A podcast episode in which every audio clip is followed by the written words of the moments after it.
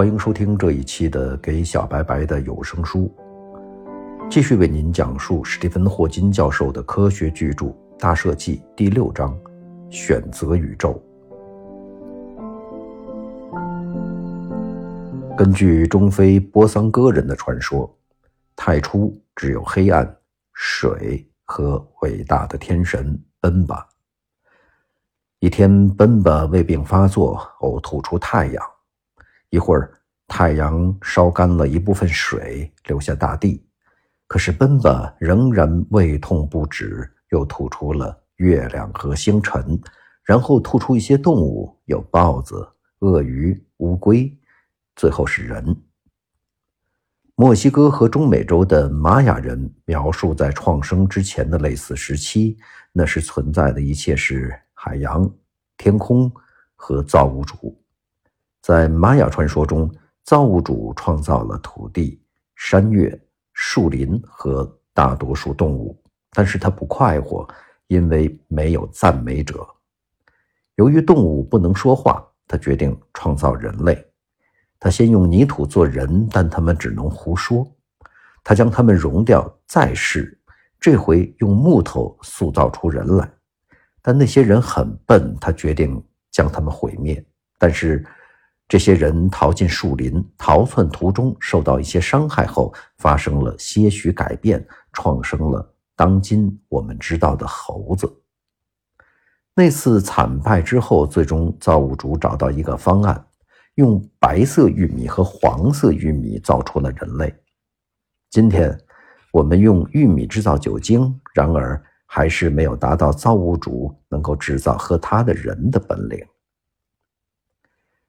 诸如此类的古代创生神话都试图回答我们在本书中想要解决的问题：为何存在一个宇宙？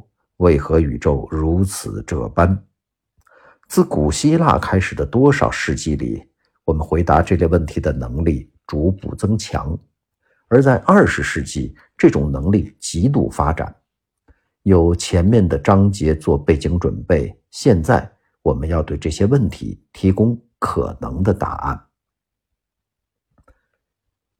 有件事儿可以说是自古以来就很明显的：要么宇宙是一个非常晚近的创生物，要么人类只在宇宙历史中存在了一小部分的时间。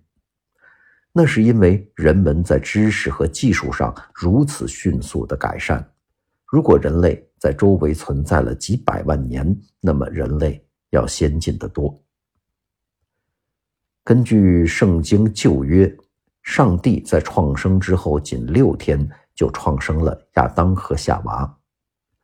一六二五年至一六五六年间的全爱尔兰大主教厄希尔主教。甚至把世界起源更精确地设定于公元前四千零四年十月二十七日的早上九点，而我们采取不同观点：人类是近代创生的，然而宇宙本身的起始要早得多，大约在一百三十七亿年前。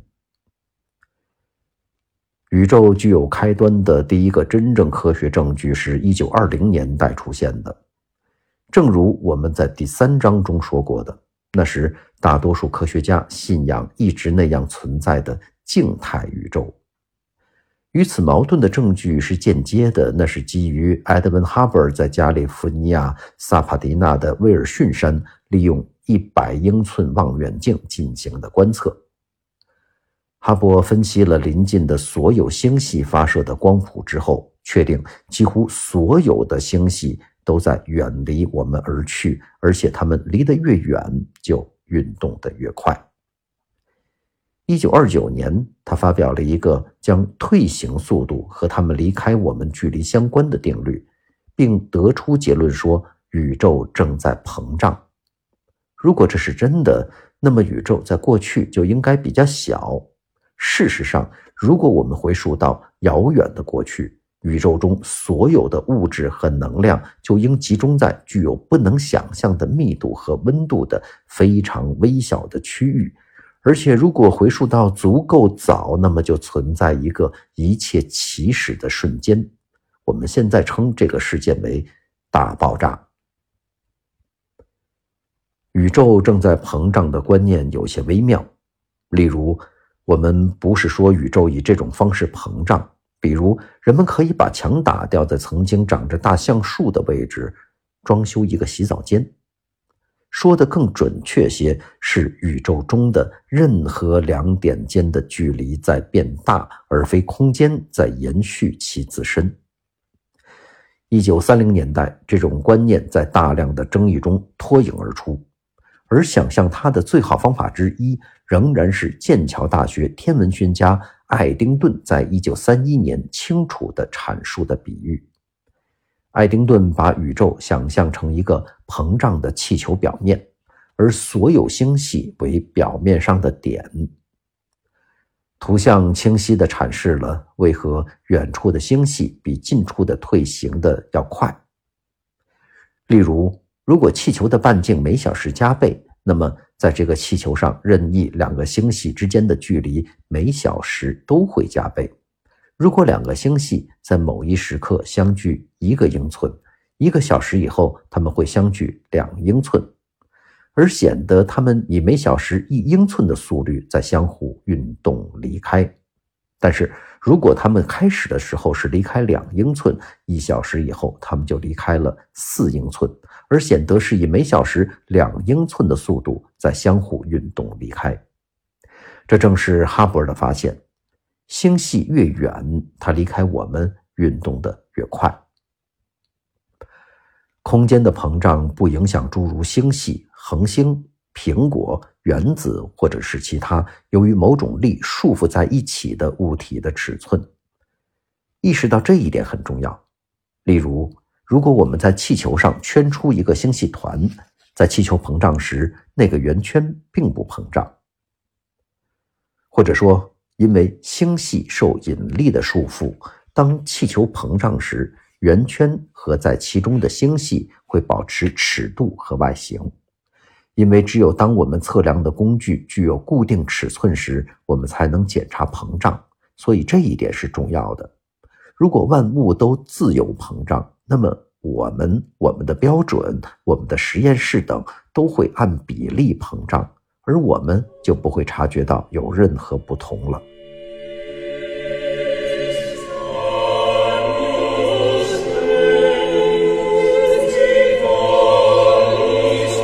对于爱因斯坦，宇宙正在膨胀是一条新闻。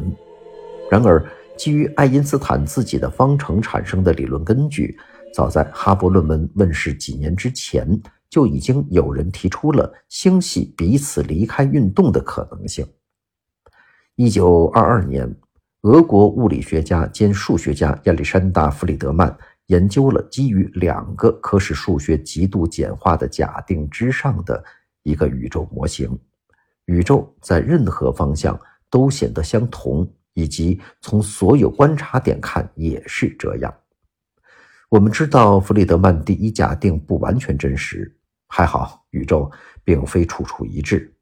如果我们往上凝视一个方向，我们也许看到太阳；在另外一个方向是月亮，或者是一群迁徙的吸血鬼蝙蝠。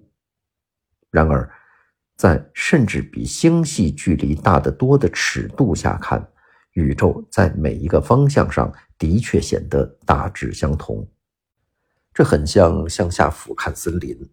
如果你处于足够近处，你能够辨别出单片叶子或至少树以及之间的空间。然而，如果你处在相当高的地方，把你拇指伸出就遮盖三平方英里的树，森林就显得是一片均匀的绿荫。我们会说，森林在那个尺度上是一致的。基于自己的假定，弗里德曼能够发现爱因斯坦的一个解，在该解中，宇宙膨胀。此后不久，哈勃发现这种膨胀方式是千真万确的，特别是弗里德曼的宇宙模型从零尺度起始，而且膨胀直至引力吸引使之缓慢，并最终使之向自身坍缩。弗里德曼完成这个研究之后没几年就去世了。直到哈勃发现之后，人们才知道了弗里德曼的思想。然而，一位名为乔治·勒梅特的物理学教授和罗马天主教牧师，在1927年提出类似的思想：如果你沿着宇宙历史回到过去，它会变得越来越小，直到一个创生时刻，那就是今天我们称作大爆炸的时刻。并非人人都喜欢大爆炸的图像。事实上，大爆炸这个术语是一九四九年剑桥天体物理学家弗雷德·霍伊尔创造的。他深信宇宙永远膨胀，就用这个术语戏称之。直至一九六五年，支持这个观点的最早直接观测才出现。人们发现，在整个太空存在着暗淡的微波背景。这个宇宙微波背景辐射，或叫做 CMBR。和你的微波炉中一样，只不过微弱得多。你把电视转到一个不用的频道，就能看到 CMBR。你在屏幕上看到的雪花，有一定的概率是由它引起的。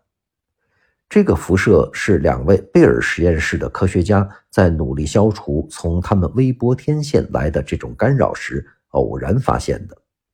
他们起初以为这种干扰也许是由栖息在天线中的鸽子粪引起的，然而结果是他们的问题拥有更有趣的起源。CMBR 是从大爆炸后很短的时间存在过的非常热、非常致密的早期宇宙遗留下来的辐射。随着宇宙膨胀，它冷却下来，直至辐射变成仅仅是我们现在观察到的暗淡的残余。现在这些微波只能将你的食物加热到大约零下二百七十摄氏度，也就是绝对温标的三开，对于爆玉米花根本就没有任何用处。天文学家还发现了支持一个炽热而微小的早期宇宙的大爆炸图像的其他特征标志，例如，在第一分钟左右，宇宙会比典型恒星的中心还要热。在那个时期，整个宇宙就像一个核聚变反应堆那样行为。当宇宙足够膨胀并冷却，该反应就停止了。然而，理论预言，这会遗留一个由氢为主要成分的宇宙，但还有大约百分之二十三的氦以及微量的锂元素。计算结果和我们观察到氢、氦和锂的含量非常一致。氦丰度以及 CMBR 的测量，为极早期宇宙的大爆炸图像提供了令人信服的有力证据。然而，尽管人们可将大爆炸图像认为是早期的一个成功的描述，严格的接受大爆炸，也就是说，认为爱因斯坦理论提供了宇宙起源的真正图像，却是错误的。那是因为广义相对论预言在时间中存在一点，那时宇宙温度、密度和曲率都是无限的，这是数学家称之为基点的情形。对于物理学家而言，这表明在那一点上，爱因斯坦理论崩溃了，因此不能用以预言宇宙为何起始，只能用以预言之后它如何演化。因而，尽管我们可以使用广义相对论的方程和我们对天空的观测去认知极年轻时代的宇宙，但将大爆炸图像一直延伸到起始却是不正确的。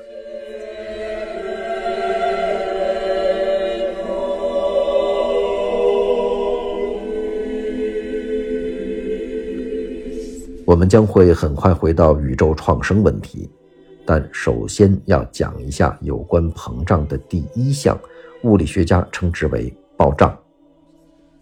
根据保守的估计，在这个宇宙暴胀期间，它仿佛是直径一厘米的硬币忽然爆炸到银河系宽度的一千万倍，这似乎违背了相对论。它要求没有任何东西可比光运动得更快，但那个速度极限不能适用于空间本身的膨胀。这种暴胀的事件也许发生过的思想，首先是在1980年代提出的。那是基于超出爱因斯坦的广义相对论，并注意到量子论方面的考虑。由于量子引力论尚不完备，其细节还在研究之中，因此物理学家尚未确切地肯定暴胀如何发生。然而，根据理论，由暴胀引起的膨胀不会是完全均匀的，不像传统的大爆炸图像预言的那样。这些无规性在不同方向的 cMBR 的温度上会产生微小的变化，这种变化太小了，以至于在1960年代还未被观测到。然而，1992年首次被 NASA 的 COBE 卫星，后来又被它的后继者2001年发射的 WMAP 卫星观测到，因而我们现在确信爆炸的确发生过。具有讽刺意味的是，尽管 cMBR 中的微小变化作为爆炸的证据，cMBR 的温度几乎完美的均匀性却是爆炸之为重要概念的一个原因。如果你使物体的一部分比它的周围更热，然后等待，这热点会冷却下来，而周围变得较暖，直到与物体的温度相一致。类似的。人们可以预料宇宙的温度最终会达到一致，但是在这个过程花费时间。而如果暴胀没有发生过，假定这种热传输的速度受光速限制，则在宇宙的历史中就不会有足够的时间让热在相隔较远的区域变得均匀。一个非常快速、比光快得多的膨胀时期可以纠正这个问题。因为在极短暂的前暴胀早期宇宙中，就可有足够的时间使均匀化发生。暴胀至少在一个意义上解释了大爆炸中的爆炸，这就是暴胀所代表的膨胀比广义相对论所预言的传统大爆炸在暴胀发生的时间段里的膨胀远为极端。问题在于。为了我们的暴胀理论模型能有效运行，必须以一种非常特殊和高度不可思议的方式设定宇宙的初始态。这样，传统的暴胀理论解决了一组问题，却产生了另一个问题：需要一个非常特别的初始态。我们即将描述的宇宙创生理论将消除这个零时间的问题。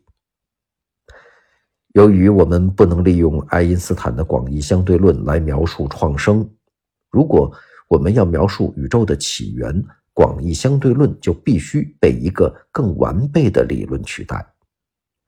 人们期望，即使广义相对论不崩溃，也需要更完备的理论，因为广义相对论没有考虑到由量子论制约的小尺度物质结构。我们在第四章中提到，因为量子论适用于描述微观尺度的自然，在宇宙大尺度结构的研究中，对于多数实际的目的，量子论不大相干。然而，如果你在时间中回溯到足够远，宇宙就和普朗克尺度一样小，即十亿亿亿亿分之一厘米，这是必须考虑量子论的尺度。这样，虽然我们还未拥有一个完备的量子引力论，但我们的确知道宇宙的起源是一个量子事件。因而，正如我们至少临时的把量子论和广义相对论相结合，以导出暴胀理论，如果我们要回溯到更远并理解宇宙的起源，就必须将我们关于广义相对论的知识与量子论相结合。为了要知道这如何进行，我们需要理解引力弯曲空间和时间这一原理。空间弯曲比时间弯曲较容易想象。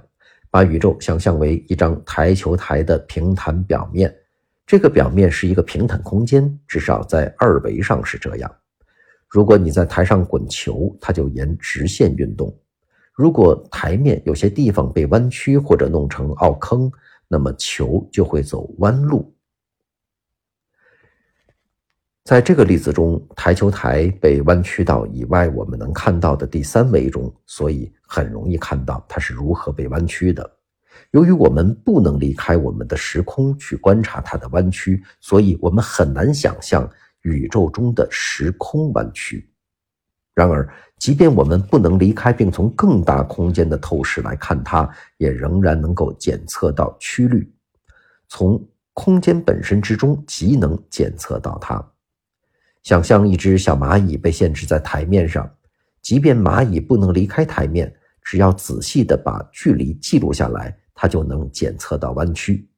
例如，在平坦的空间中，圆周长总是比从中穿越的直径距离的三倍多一点，也就是所谓的派。